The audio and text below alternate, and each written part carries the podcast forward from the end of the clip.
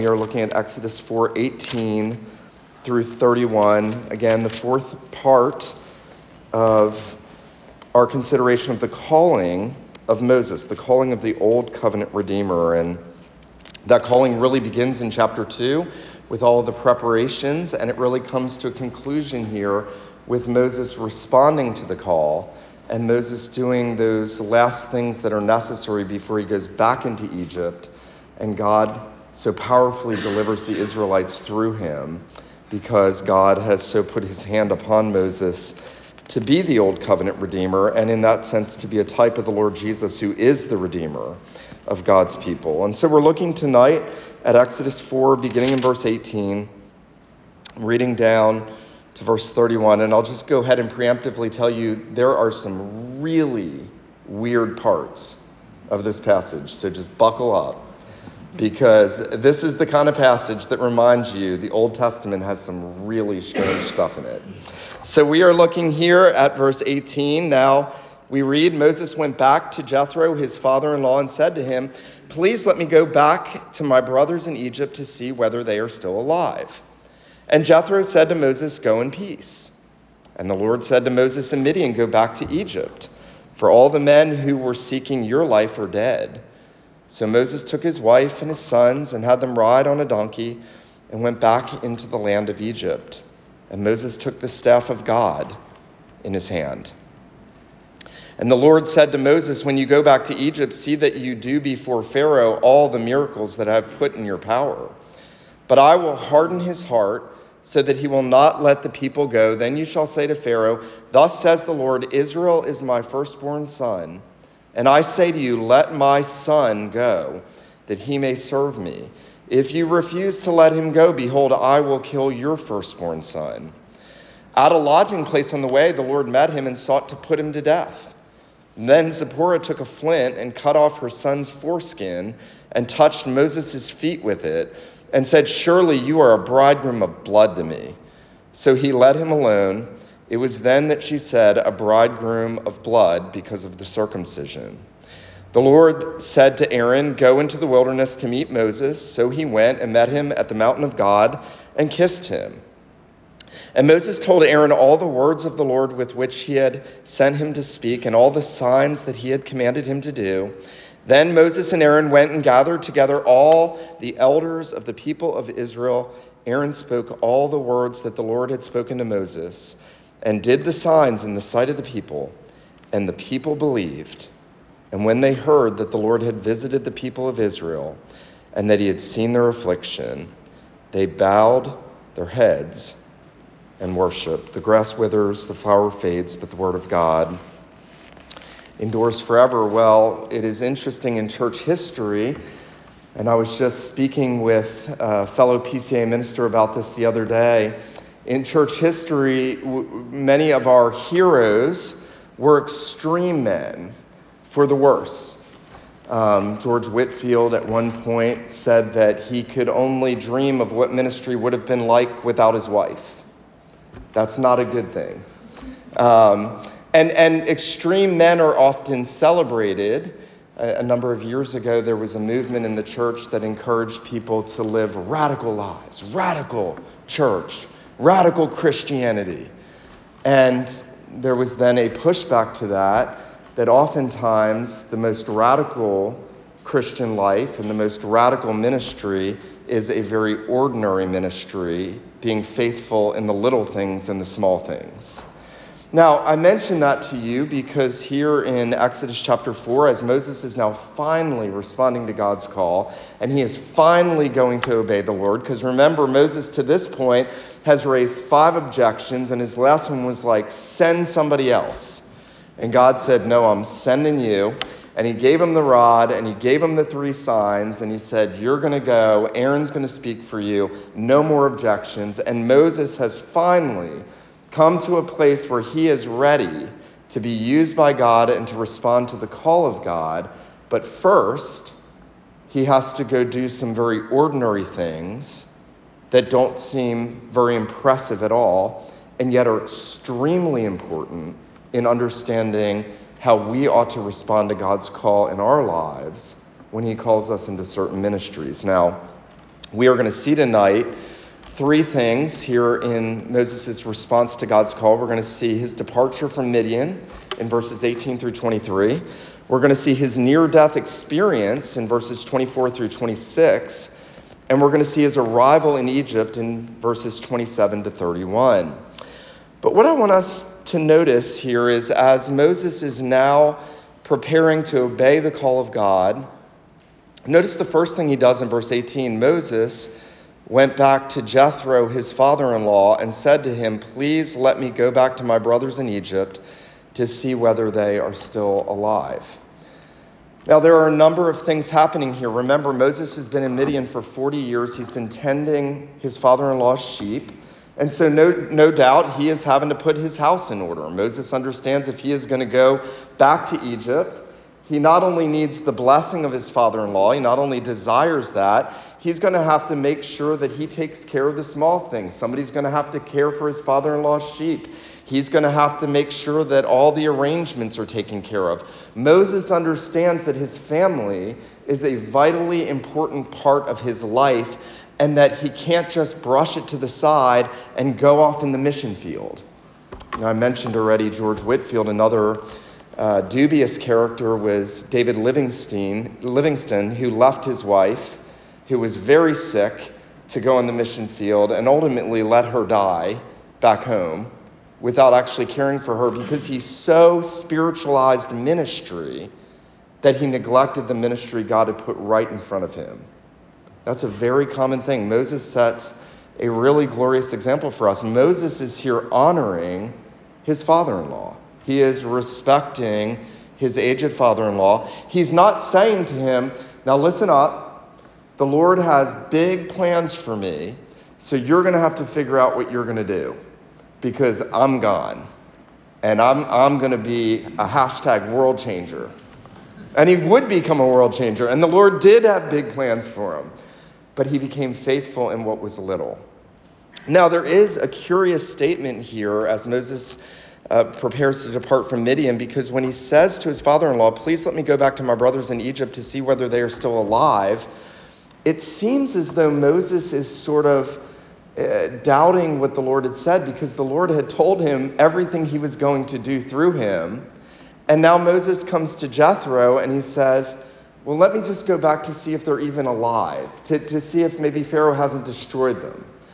And and so there's one way of reading this, and that, that would be to say that Moses here is doubting God, and, and he is not fully convinced that God is is as certain, can be certainly trusted as as Um, as one might think. And yet there is another explanation here, and I think it's a better one. I think that Moses realizes if he tells Jethro everything that the Lord has told him, that his father-in-law is going to try to persuade him not to go, because he is going to face the most powerful man in the world at that time. And he already has a bad track record in Egypt. And no doubt over forty years, he has filled his father-in-law in on some of those things. And so he simply says, "Let me go back and let me see if my brothers are still alive." Now, his father-in-law is going to give his blessing. There's another interesting thing here in Moses' preparations to depart from Midian. Moses has decidedly bound himself to the covenant people. He says, "Let me go and see if my brothers are still alive." You see, Moses has now cast off fully his identity as an Egyptian, and he is fully identifying as one of the people of God. It's really a beautiful picture. This is, this is what all of us do.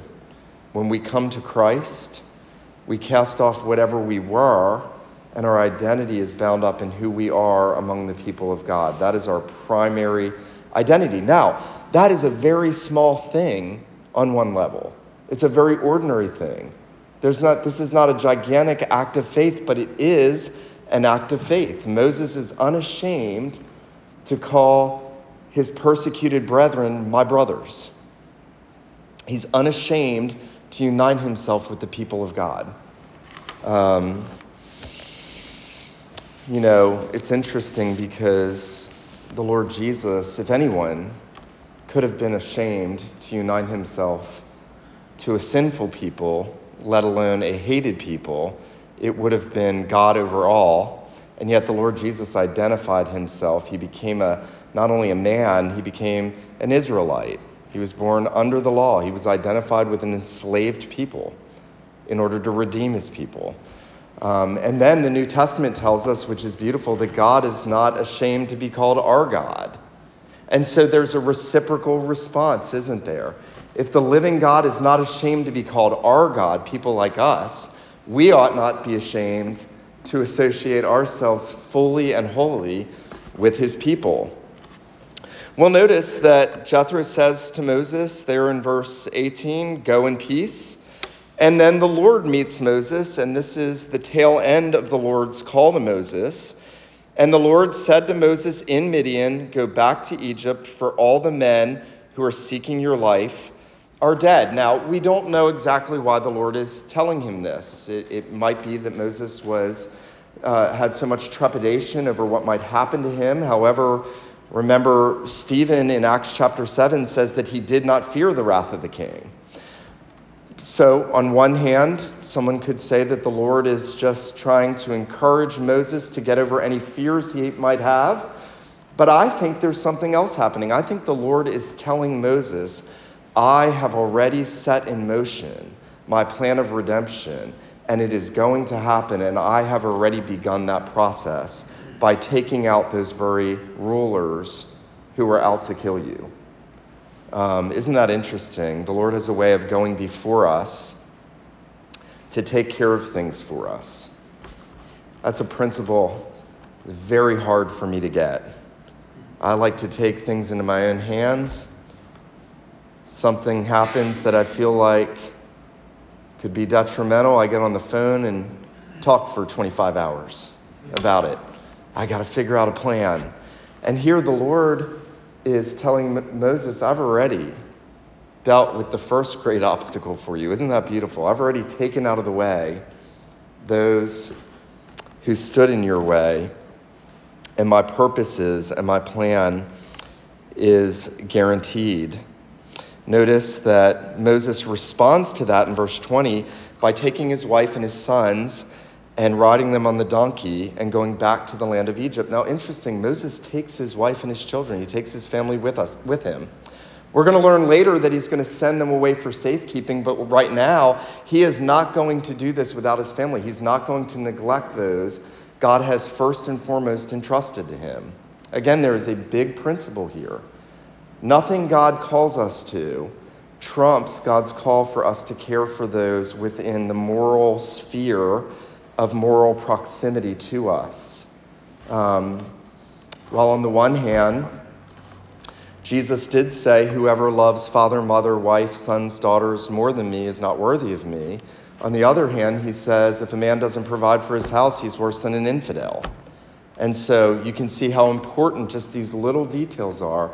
If Moses is going to be the man God is going to use, Moses is going to do the little things that are right in front of him in taking care of his own family.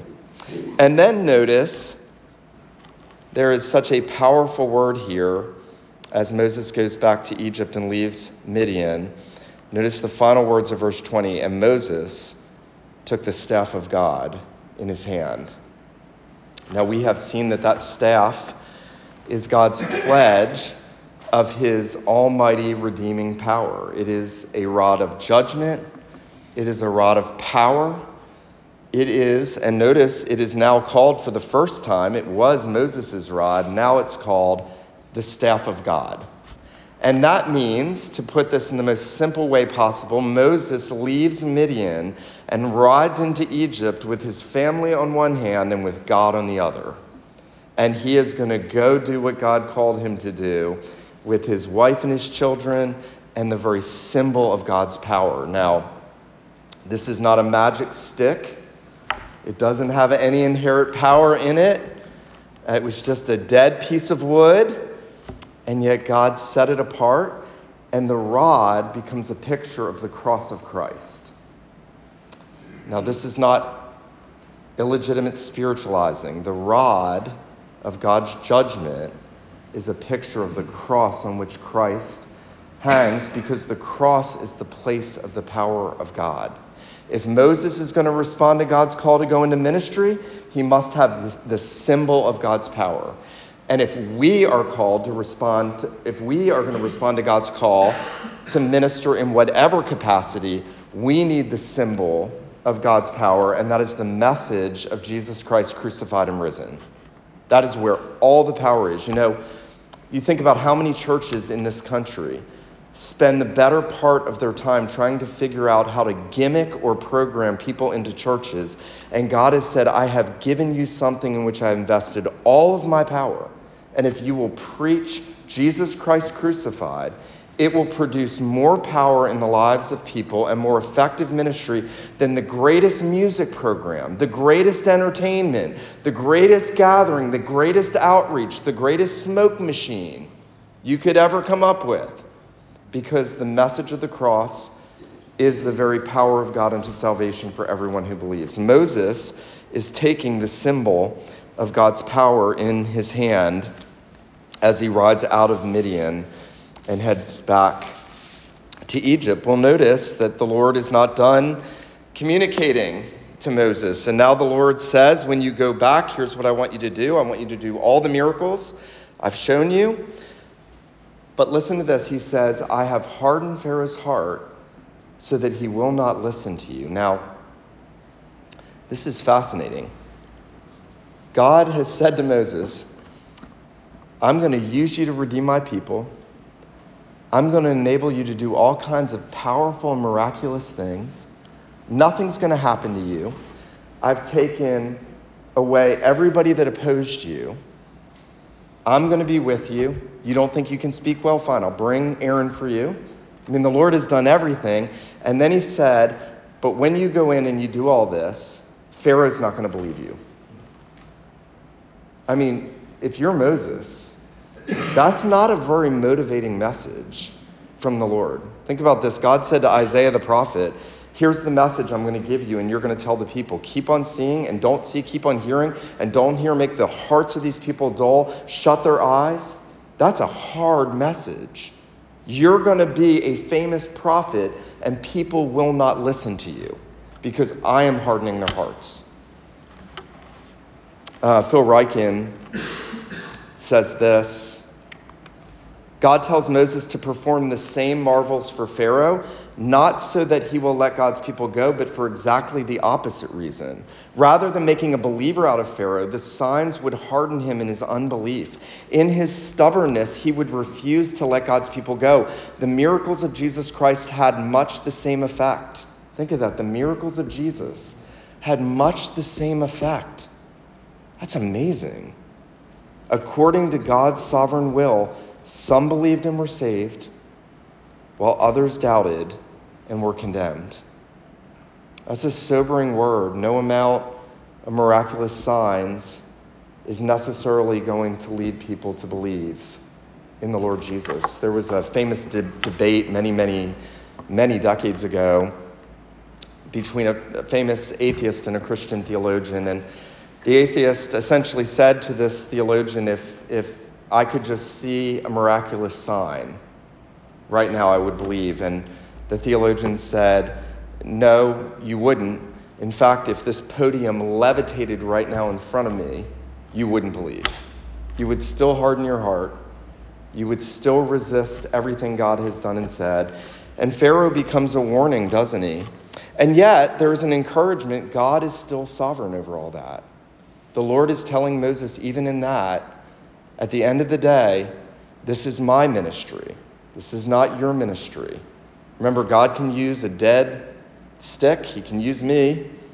It's his ministry. It's not my ministry. And so he is even teaching that to Moses. And then notice the, the Lord says that you shall say to Pharaoh, Israel is my firstborn son. I say to you, let my son go that he may serve you.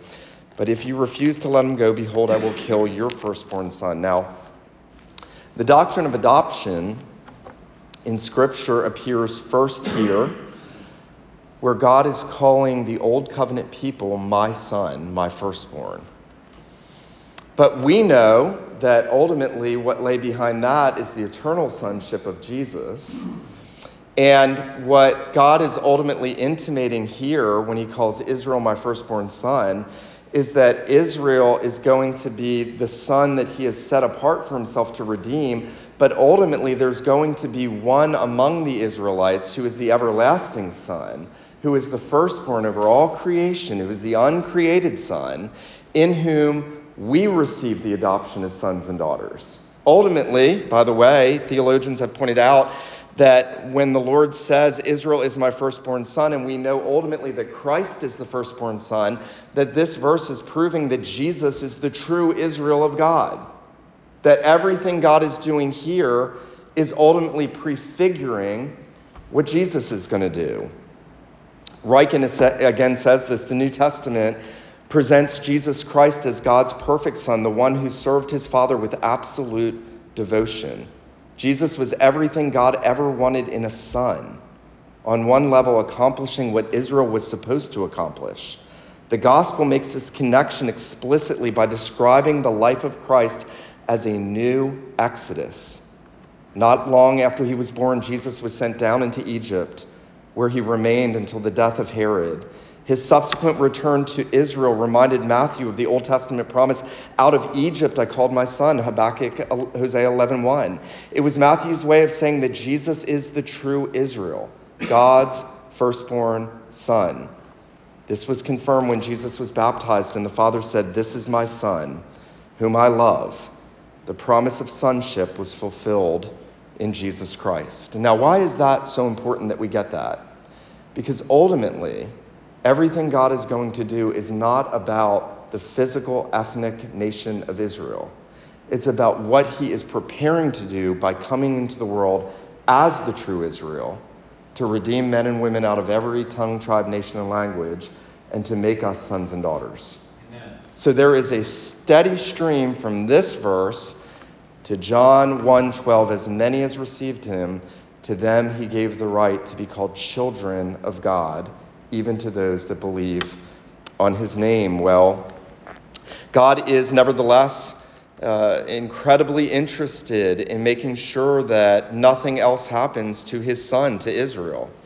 And notice there, he says to Moses to go back to Pharaoh and to say, if you refuse to let him go, behold, I'm going to kill your firstborn son. And now you'll remember this and listen carefully. That last plague, which ultimately drives Israel out of Egypt, was also threatened to fall on Israel if they didn't have the blood of the Passover lamb on the doorpost of their houses. And what that said was that they weren't the ultimate son, because God even threatened to kill their firstborn. At the end of the day, there was absolutely nothing different between Israel and Egypt. Both deserve God's judgment. Both needed redemption. The only difference lay in the fact that God had set Israel apart for a special purpose for this time in redemptive history. Well, I want us to consider very briefly Moses' near-death experience. I told you how weird this gets. Uh, the, you, you almost wonder whether there was a transitional sentence left out, because Moses is going, God has equipped him, he is responding, he's doing everything right, he is taking very ordinary, faithful measures to, to do the little things and to make sure he leaves well. And then notice this, at a lodging place on the way, the Lord met him, we presumably Moses, and sought to put him to death. And you're like, what? Doesn't even make sense. I remember as a new Christian reading this, like, what in the world is going on? But we very quickly learn it's because Moses is not circumcised his son, his firstborn son. Now, why would God, why would the Lord go from saying, nothing's going to hurt you, you're going to have this successful ministry delivering my people, even when Moses argued with the Lord five times, objected, the Lord was gracious to him in his responses. And now the Lord wants to kill him, and his wrath is burning hot against Moses because he hasn't circumcised his son. Well, I think a very simple explanation is that circumcision was the sign of the gospel in the Old Testament. And it was also the mark that set apart God's people as the covenant people. And if someone didn't receive the sign of circumcision, God says they were to be cut off. They were not part of the covenant people. And so there is a very special sense in which Moses, if he is going to be the deliverer of God's people, and yet he is unwilling to fully have his family identify with God's people, how in the world could he be the deliverer of the covenant people to whom God gave the covenant sign when he gave it to Abraham, when he has again given it and reiterated it in the in the law? And yet here is Moses unwilling to give that sign to his son. Now, we don't know why Moses refused to do this. I, I tend to think that his wife didn't like the idea, and so she was objecting to the idea, and so he had given in to her rather than doing what God had commanded his people and he knew he should have done. Uh, what's interesting, whatever explanation we take, she is the one that takes the flint. That's actually led some people to say he was the one that was refusing it and she was willing to. But whatever the case, she took the flint, she cut off her son's foreskin, she threw it at Moses' feet, or that could be a euphemism, and she said, "Surely you are a bridegroom of blood to me." So she left him alone. She said, a bridegroom of blood because of the circumcision. Now, here's what's interesting. In everything that happens right here, God is teaching Moses the importance and the centrality of the gospel. Here's a picture. Moses is for a moment under the wrath of God. Moses has rejected a sign that points to the shedding of Jesus' blood on the cross. Moses is, has refused a sign that says that he needs his heart cleansed and his children need their hearts cleansed by a bloody judgment. He has, in that sense, rejected the gospel. He's under the wrath of God, and the only remedy is bloodshed. And the second the blood is shed, the wrath is removed. Isn't that interesting? God is teaching Moses more about the gospel in the act of Moses needing to obey the Lord in giving the covenant sign to his family. Now, I want to read this to you. Phil Ryken says this: God was giving his prophet firsthand experience of salvation. First, God showed Moses the wages of sin by placing him under divine wrath. Then his deadly wrath was turned away or propitiated by the blood of circumcision. Blood is mentioned specifically because in order to be delivered from death, Moses had to be touched by the blood of a sacrifice and thereby be identified with it. Isn't that interesting? God is teaching Moses, without the shedding of blood, there is no remission of sins. Um, I want us to finally look at Moses' arrival in Egypt. Now, that little segue, interesting segue, leads now to Moses going and meeting with Aaron and then with the elders, speaking the words that God had given him to the Israelites. It then proceeds to the Israelites believing what Moses says, and ultimately, notice the last verse, to bowing their heads and worshiping the Lord. Now, why is this last section so important? You'll remember from earlier sections, Moses' main objections were, what if the people will not listen to me? What if the elders will not believe me? Who should I tell them sent me? What should I say? What sign will you give me? What else should I do? Please send somebody else. And and I'm not a man of great speech and eloquence. And the Lord had dealt with all those things. The Lord had reiterated constantly how it was going to turn out. The people are going to listen. The elders are going to listen. And the brevity of this section is interesting. It is meant to show us that what God said to Moses happened exactly as God said it was going to. Notice this. I want you to just briefly look at this. Moses told Aaron all the words of the Lord and the signs that he had commanded him to do. Then Moses and Aaron went and gathered together all the elders of the people of Israel. Aaron spoke all the words that the Lord had spoken to Moses and did the sign in the sight of the people. and the people believe. Notice how short and passing attention is placed on Moses and Aaron's interaction with the elders. There's, there's no extended dialogue. You don't get the sense that the elders of Israel in bondage in Egypt said, how do we know you're going to do this? Who do you think you are, coming back here after forty years? Everything Moses feared, God took care of.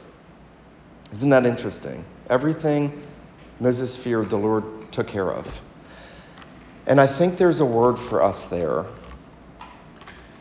While we want to be prepared to be faithful in our witness to the Lord Jesus Christ, and while we want to know his word well, and while we want to know sound doctrine, and while we want to pray for opportunities, remember what Jesus said to the disciples. He said, you're going to stand before kings and rulers and authorities, and in that moment, do not worry what you're going to say or what you're going to speak, for it's the Holy Spirit who's going to give you what to say and what to speak. And the Lord does for us what he's doing for Moses. If he has called us to minister, and he is guaranteed that he is going to bless that ministry in whatever degree, though it be thirty-fold fruit or a hundredfold fruit, and he's given us all the means to do it, and he says, I'm going to give my spirit to you to carry it out, and I'm going to make you fruitful because I desire for you to be fruitful. That means we can go into any ministry, and as Paul says in First Corinthians fifteen, because Christ is risen, do not grow weary in well-doing. He says, remember that your labor is not in vain in the Lord. Your labor is not in vain in the Lord. I want to encourage you tonight, wherever you are in life, and you know, I don't I don't expect to have some grandiose deliverance ministry like Moses did, and I I don't know, maybe you will, maybe not, but I know that God calls us to respond to him calling all of us to be faithful in whatever ministries he puts in front of us, starting with our families, starting with our homes, in the little things, in obeying the Lord in things like taking the covenant sign, something seemingly so insignificant and yet so important that we don't want to overlook the little things in seeking for great things. And we don't want to look at things that are ordinary as if they are a burden or a hindrance or a speed bump to ministry. I think for years I had that. I wanted bigger, faster ministry, quicker. God wants us to be faithful in the little things and to know that if we minister the way he has called us to and we use the means that he has given us and we go with the symbol of his power, the cross, that he has promised to bless that. And he has promised to bring about good, even if it means that some people are hardened like Pharaoh, and others are saved, like the Israelites. I think that's an important word for us, and I hope that you'll be encouraged tonight by it. Let him who has ears to hear, let him hear what the Spirit says to the church. Let me pray for us. Father in heaven, we do ask that you would make us to be a faithful people in what is ordinary, in what often seems mundane, in those things that perhaps at time feel like hindrances to the greater and the bigger ministries. Father in heaven, would you make us a people who obey you in seeking to be faithful in what is least, so that we can also be faithful in what is greater. Our God, we thank you and praise you that you have given us your word, that you have given us the gospel, that you have given us the adoption as sons and daughters, that you have made us to understand our need for the atoning blood of Christ. And so we pray, our God, that you would put your hand upon us, that you would make us a people who respond to the ministries that you call us to and put in front of us, and that you would make us a faithful people, trusting you that this is your ministry and that you would accomplish your purposes through us for your glory. We pray these things in Jesus' name. Amen.